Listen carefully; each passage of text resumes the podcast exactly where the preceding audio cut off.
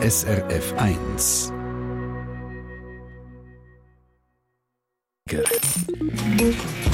SRF 1 Ratgeber Konsum.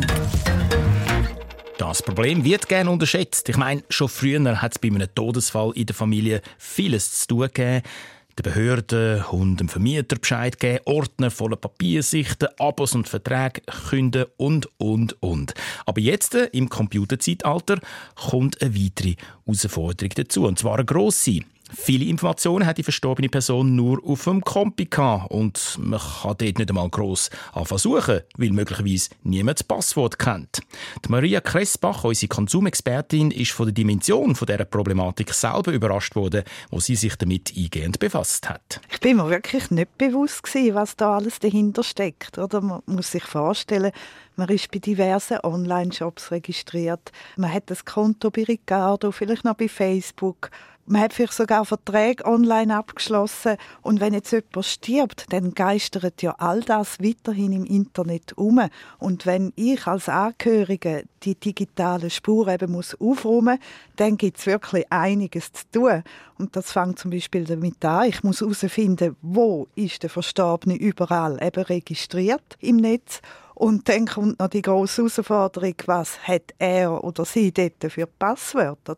Sind wir ehrlich, nicht einmal wir selber wissen jederzeit sicher und souverän, wo wir welches Passwort haben. Umso schwieriger wird es dann für die Hinterbliebenen, an die notwendigen Informationen zu kommen. Ja, eben ohne irgendwelche Informationen ist es wirklich sehr schwierig und aufwendig. Und darum sollten wir eben alle uns schon zu Lebzeiten darum kümmern und auch festhalten, was mit unseren Daten im Internet soll passieren, wenn wir einmal nicht mehr da sind. Und dann sollte ich da eine Vertrauensperson bestimmen, wo das dann eben auch organisiert. Wenn man jetzt niemand so hat, dann kann man das auch im Testament festhalten. Dann macht das der Testamentsvollstrecker.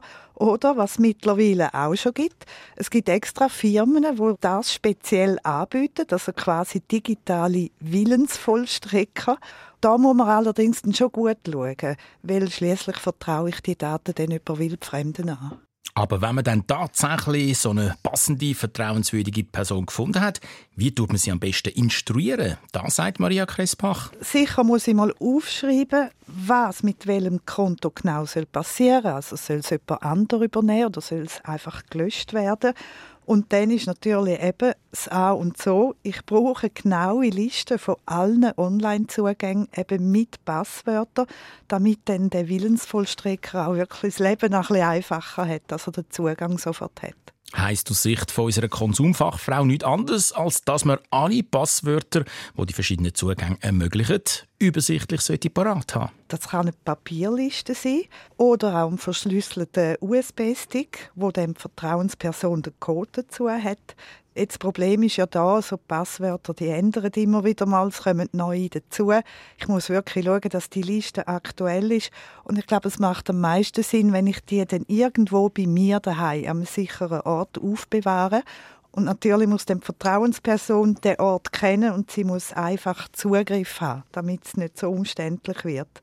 Oder, das ist jetzt mein Favorit, auch sonst im digitalen Alltag, es gibt Programme oder Apps, das sind Passwortmanager und die können für mich sichere Passwort kreieren und die auch immer schön verwalten. Also die sind immer auf dem aktuellsten Stand. Und der grosse Vorteil ist, ich brauche dann eigentlich nur ein Passwort, eben für den Passwortmanager.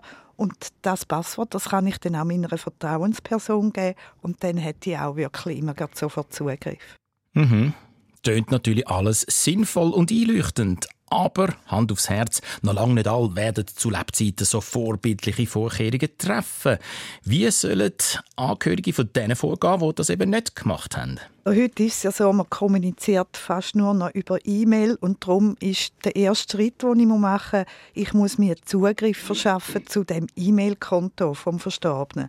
Da kann ich dann durchsuchen, schauen, wo hat der Verstorbene überall Abos abgeschlossen, wo hat er Verträge abgeschlossen und die sollte ich dann auch auf den nächsten Termin künden.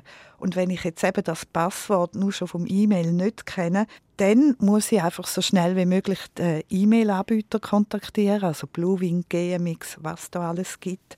Die meisten geben das Passwort dann raus, wenn man einen Totenschein vorweisen kann. Das Dokument das braucht es übrigens auch, wenn ich ein Social-Media-Profil löschen also Facebook, Instagram.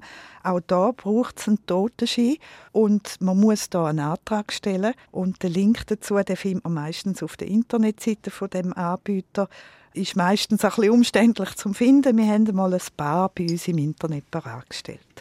Maria Kressbach über ein sehr wichtiges Thema, nämlich wie man den Hinterbliebenen das Leben einfacher machen kann, wenn man frühzeitig ein paar Schritte in den Weg leitet. Links dazu jetzt unter sf1.ch und Ratgeber.